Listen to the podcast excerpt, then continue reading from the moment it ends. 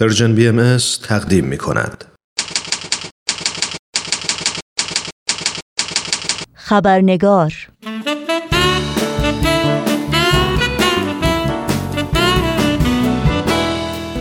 دوستان و دوستداران خبرنگار با خوش آمد به شما نوشین آگاهی هستم و خبرنگار این چهار شنبه رو تقدیم می کنم. قبل از اینکه به میهمان خبرنگار خوش آمد بگیم و پیرامون موضوع بخش گزارش ویژه این برنامه به گفتگو بنشینیم نگاهی گذرا خواهیم داشت به پاره از سرخطهای خبری در برخی از رسانه های این سو و آن سو و فراسوی ایران زمین. تداوم اعتصاب غذای زوج زندانی امیر حسین محمدی فرد و ساناز اللهیاری از فعالان مدنی در اعتراض به عدم رایت روند قانونی امیر حسین محمدی فرد در زندان مورد ضرب و شتم قرار گرفته است.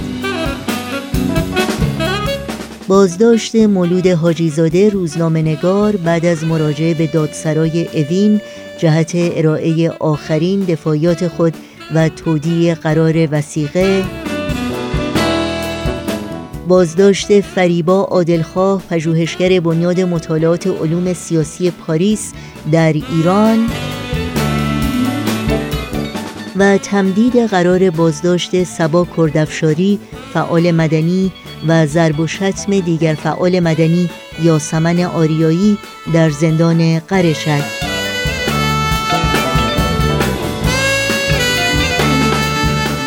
و اینها از جمله سرخطهای خبری برخی از رسانه ها در روزهای اخیر بودند.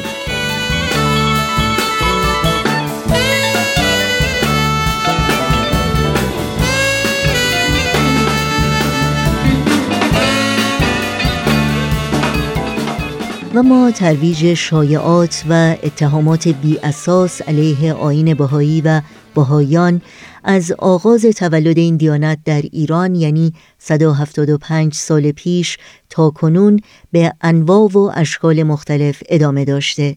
برچسب های جلی و تعابیر دروغینی که آگاهانه و زیرکانه به منظور نفرت پراکنی در اسهان عمومی و جلوگیری از ترویج آین باهایی در ایران طرح و برنامه ریزی و به صورت ابزاری برای سرکوب و آزار و اذیت پیروان این دیانت به کار گرفته شده. در ادامه گفتگویی که چندی پیش با دکتر بهروز ثابت پیرامون برخی از این شایعات و اتهامات علیه آین بهایی داشتیم امروز به پاره دیگر از اونها می‌پردازیم.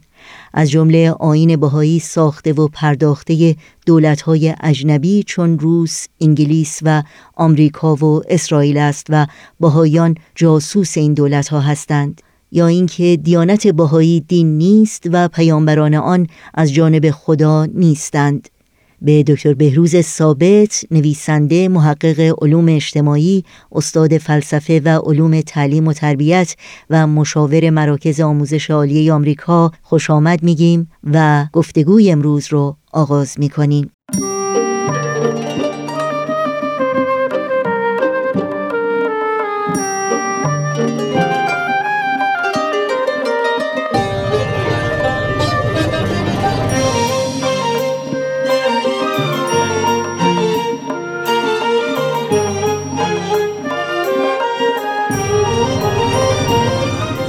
آقای دکتر بهروز ثابت به برنامه خبرنگار بسیار خوش آمدین. سپاسگزارم از اینکه باز هم وقت با ارزشتون رو در اختیار ما گذاشتید و در برنامه خبرنگار این هفته با ما هستین.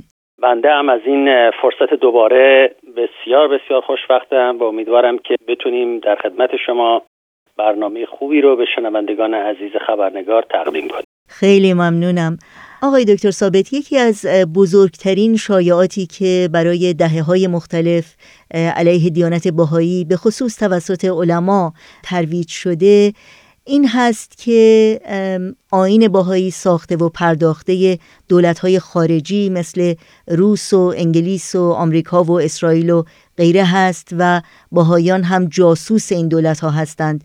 و می‌دونیم که متاسفانه در زیر این برچسب دروغین چه ظلمهایی که به بهاییان نشد و چه خونهای بیگناهی که به زمین ریخته نشد پاسخ شما به عنوان یک باهایی به این افترا یا اتهام چی هست؟ بله با کمال میل. ببینید همطور که شما هم اشاره فرمودین آین باهایی یک آینی بود که تجدد خواهی و تحول و تکامل رو به جامعه ایران عرضه کرد. تحول فردی و اجتماعی رو مورد نظر قرار داد.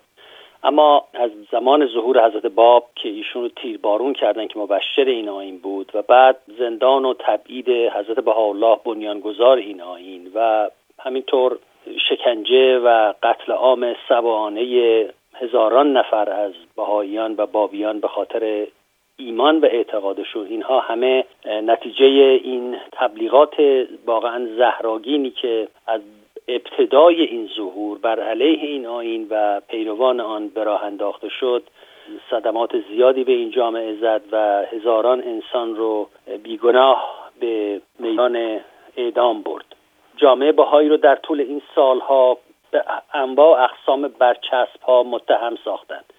گفتن کافر گفتن ملحد دشمن خدا دشمن اسلام در حالتی که ما می‌دونیم ایمان به اسلام یکی از مبانی اعتقادی امر بهایی بوده و هست. بهاییان رو گفتن نجس هستند و یا پیروان این آین رو که اساسش بر اخلاق و فضائل روحانی هست اونها رو به فساد اخلاقی متهم می‌کردند و تمام این برنامه ها در طول این 170 سال ادامه داشته و در سالهای اخیر البته وقتی میگیم سالهای اخیر اشارمون به چهل پنجاه سال گذشته است. این حملات و اتهامات به مرور یه مقدار تاثیر خودش رو از کف داد به خاطر اینکه وارد دنیایی شدیم که دیگه اون روش های کهن کافی نبود که بشه یک اقلیت دینی رو سرکوب کرد. به همین جهت اتهامات سیاسی به عنوان یکی از شیوه های نفی و حذف دگراندیشان وارد صحنه شد. دیگه مطابق اصول جهانی حقوق بشر. نمی‌شد گفت که فلان دیانت چون با دیانت ما متفاوت هست و یا پیامبرشون پیامبر جدیدی هست ما اونها رو باید بکشیم زندان کنیم از حقوق اساسیشون من بکنیم. لذا پناه بردن به اتهامات سیاسی. و این حربه تازه‌ای بود که وارد میدان شد و مخالفت با آین بهایی رو از جنبه مذهبی بیرون آورد. و در مقابل اعتراض به اینکه چرا حقوق این جامعه رو رعایت نمی کنید گفتن که این جامعه یک اقلیت مذهبی نیست یک حزب سیاسی است که بر علیه منافع مملکت عمل می‌کنه لذا به خاطر این هست که ما اینها رو تحت تعقیب قرار میدیم البته در طول تاریخ این دیانت حتی یک مدرک هم پیدا نشده که نشانه ای از ارتباط این آین با قدرت های بیگانه باشه و یا نشانه جاسوسی و حتی دخالت در سیاست. این خود دشمنان این آین هم به خوبی آگاه هستند. اما نکته ای که اینجا ما بخوایم بهش اشاره بکنیم در حقیقت ببینیم پشت این جریان چی هست که به نظر بنده ریشه این اتهامات و بهایی ستیزی رو بایستی در یک حوزه وسیعتری جستجو کرد و اون برمیگرده به اون جو فرهنگی و سیاسی حاکم بر ایران که از اواخر قرن 19 آغاز شده تا حالا هم ادامه داشته.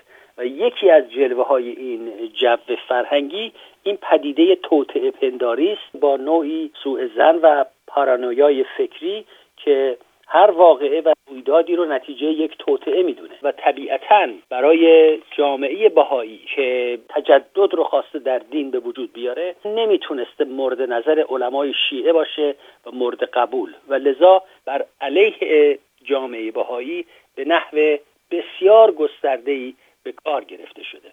یعنی اینکه شواهد و مدارک تاریخی رو در نظر نگیریم. بلکه در پشت هر کدوم از اونا به یک نوع محرکات سری و ناپیدا توجه بکنیم که در پشت صحنه وقایع رو ترتیب و تنظیم میدن. و این توطعه پنداری و دشمن تراشی در حقیقت دروی یک سکه هستند این نوعی مکانیزم برای فرار از واقعیت که به جای ارزیابی مشکلات خود به جای بازگشت به درون و فکر اینکه چه باید عوض بشه در جامعه ایران و نقش علما و نقش دیانت در جامعه ایران چه هست و چگونه می‌تونیم جامعه ایران رو با تحولات جهانی با تحولات دنیای مدرن وفق بدیم مطلب رو به خارج منتقل می‌کنه. یعنی در خارج توطعه شده. از خارج می‌خوان ما رو از بین ببرن. و این توطعه پنداری به مرور حتی از حد یک تفکر حاشیه‌ای گذشته اومده وارد جریان اصلی تفکر و گفتمان فرهنگی جامعه ایران شده. در حقیقت به صاحبان قدرت اجازه داده که در یک حوزه خاکستری در یک طیفی میان توهم و واقعیت حکومت بکنند و در این راه اتهاماتی رو که در علیه دیانت بهایی به کار می‌برند در همین جو و فضای توطعه بینی و دشمن تراشی قرار بدن و دیانت بهایی رو توطعی بدونن که برای تفرقه میان مسلمانان ایجاد شده. حتی بدون اینکه این سوال اساسی به وجود بیاد که آیا تفرقه میان مسلمانان بلا فاصله پس از رحلت حضرت رسول به وجود نیامد و به علاوه چه مدرکی در دفاع از این اتهام عرضه کردن؟ آیا میشه گفت که یک توطعه بیش از 160 سال ادامه داشته باشه و حتی یک مدرک اون در آرشیف های عمومی ظاهر نشده باشه. و آیا دول خارجی توطعه کردن که امر بهایی به وجود بیاد؟ تا فلمسل اصلاحات اجتماعی اصلاحات اقتصادی تجدد فرهنگی دموکراسی سیاسی مشارکت مردم در امور مملکت فراگیری علوم و فنون تعلیم و تربیت جدید برابری حقوق زنان تعدیل معیشت صلح جهانی آیا توطعه شد که این تعالیم ترویج بشه؟ آیا چنین چیزی واقعا مطابق ضوابط عقلی و علمی هست.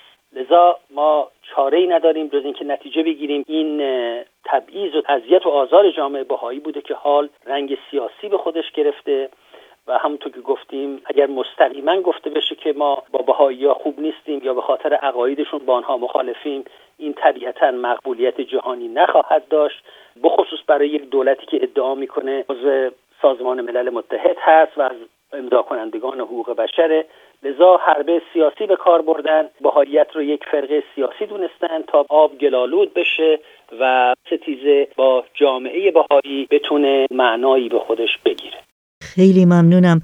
یک اتهام دیگری که مخالفان آین بهایی در طی دههای گذشته استفاده کردن. که البته باید گفت مختص به جامعه بهایی نیست. این اتهام شاید به یک آین جدید در تاریخ بشر وجود داشته و اون اینکه آین بهایی دین نیست یا دینی نیست مثل ادیان دیگه مثل دیانت مسیحی یا اسلام یا دیانت یهودی و اینکه پیامبر آین بهایی یا پیامبران آین بهایی مثل حضرت باب و حضرت بهاءالله از طرف خدا نبودند و کتابهای اونها هم کتابهای آسمانی نیست پاسخ شما به این اتهام چی هست؟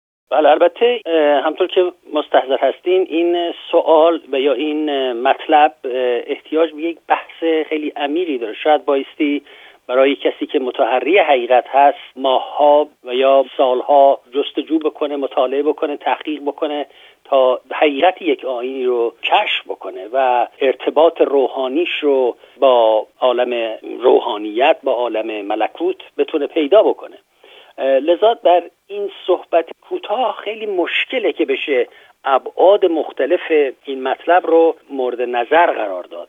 و یا حتی ممکنه بگن که اینها خب به خاطر علاقه و توجهی که ما به عنوان یک بهایی داریم داریم این مطلب رو میگیم. ولی من شخصا از شنوندگان عزیز خواهش می‌کنم که این مطلب رو با دقت مورد توجه قرار بدن و اون این است که آین بهایی شاید تنها آینی باشه که بیشتر از هر آین دیگری مشابهت داره با ادیان ابراهیمی یعنی دیانت موسی و حضرت مسیح و حضرت محمد.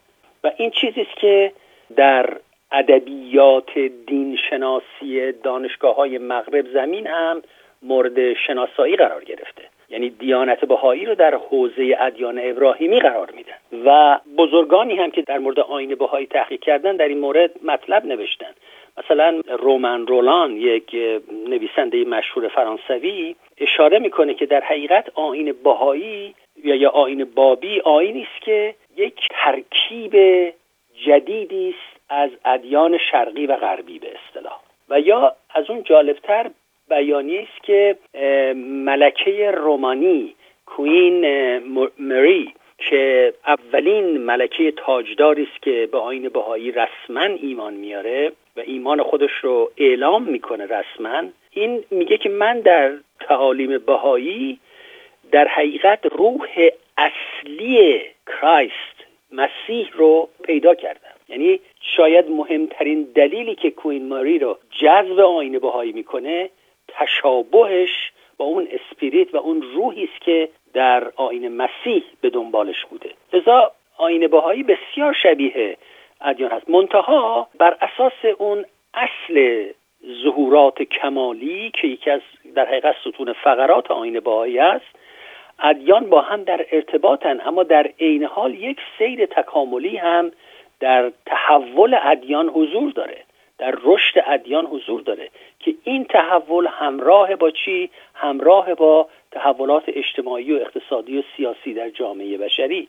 یعنی هر چقدر که تمدن انسانی تمدن مادی انسانی به مراحل پیچیده تر می‌رسه ادیان هم مطابق اون دچار تحول میشن و مختزیات نوینی رو برای پیشرفت تمدن عرضه می‌کنن لذا بر این اساس دیانت باهایی هرچند که از نظر روحانی از نظر اون پایه ها و مبانی اخلاقی منعکس کننده همان روحی است که آین موسوی، آین ایسوی و آین محمدی رو به حرکت آورد و تمدن ساخت. ولی در این حال مختزیات و شرایط خاص خودش رو هم داره که این آین رو آین قرن ما و دوران ما قرار داده. یعنی چی فلمسل در این آین برخلاف آین مسیحیت و یا اسلام طبقه علما و آخوند و روحانی در این آین وجود نداره.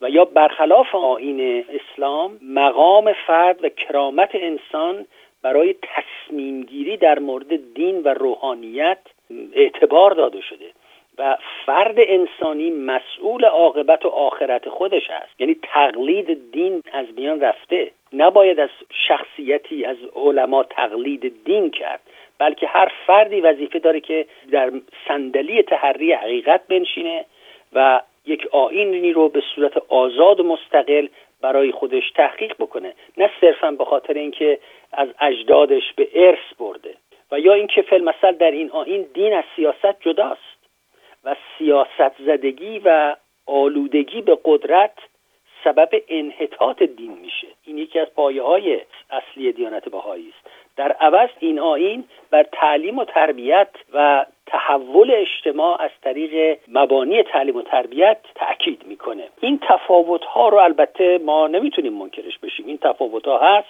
اما پایه های اصلی این دیانت همونطور گفتم بر اساس ادامه همان روند روحانی است که ما در ادیان ابراهیمی دیدیم. لذا این ایراد که این آین مثل اسلام یا مسیحیت نیست هم درسته هم درست نیست.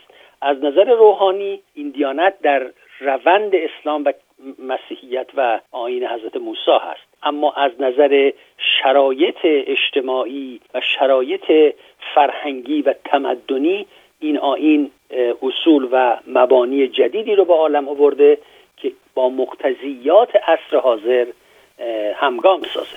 نکته ای که در راستای صحبتی که شما میفرمایین این هست که حضرت حالا در بسیاری از الواح خودشون متذکر میشن که اگر فرد دیندار هر دینی که بهش متمسک هست اون رو به درستی شناخته باشه از قبول دیانت باهایی نمی‌تونه امتناع بورزه یا مخالفت بکنه. در این مورد اگر ممکنه توضیحی رو برای شنوندگانمون بفرمایید بله حتما. ببینید حتی در تاریخ آین باهایی وقتی ما دقت می‌کنیم می‌بینیم که پیروان از پس آین ابراهیمی که اسم بردیم حتی از دیانت زرتشتی افراد برگزیده افراد برجسته که اومدن و به آین باهایی مؤمن شدن اینها کسانی بودند که وقتی آثار قلمی حضرت الله رو مطالعه کردند و اون عظمت این پیام رو از بطن اون آثار دریافت کردن اونها بلا فاصله ایمان آوردن.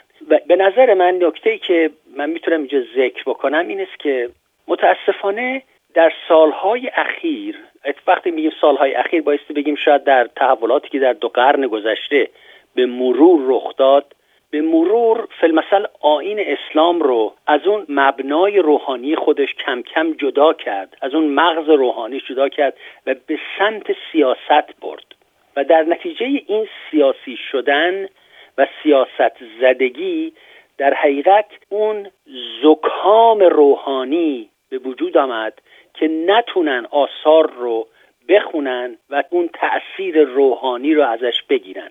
چرا که وقتی که سیاست زدگی بر افکار و اذهان غلبه می‌کنه صرفا به دنبال این هست که چگونه به قدرت برسه. و اصولا این تحول در ادیان یکی از نتایج مخربی است که سبب میشه اون بعد روحانی و یا اون فضای روحانی که در دیانت هست اون کمرنگتر و کمرنگتر بشه و دیانت تبدیل بشه به یک ایدئولوژی سیاسی که هدفش کسب قدرته و در حقیقت به مرور دین وسیله ای میشه برای کسب قدرت و ایجاد تحول سیاسی. به نظر من این ریشه اصلیش برمیگرده به این مطلب.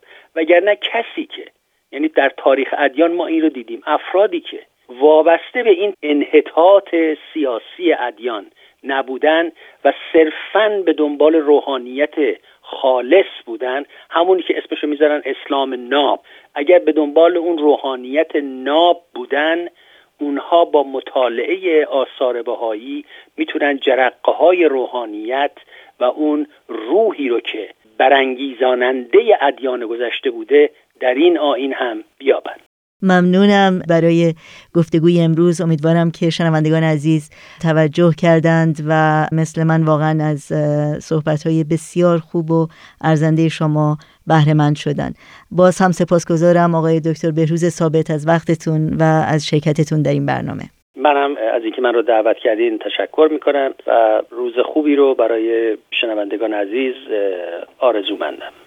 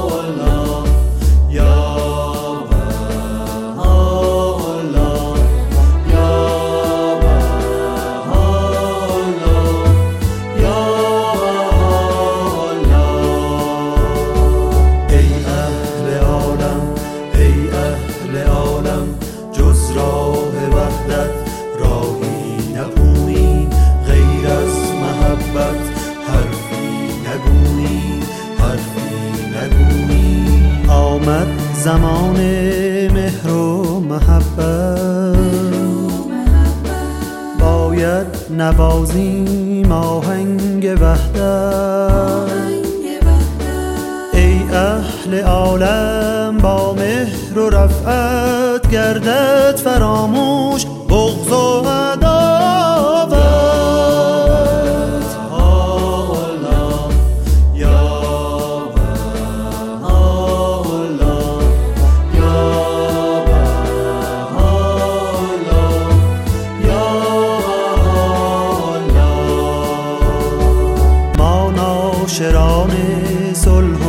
صفایی. خدمت گذار خلق خداییم بیگانگان را چون آشناییم گر اهل عدوان دل را کند سنگ ظلمت نماید هر روز و یک رنگ. دنیا اگر هست چون صحنه جنگ گر عرصه آن بر ما شود تنگ از راه حق پا نکشید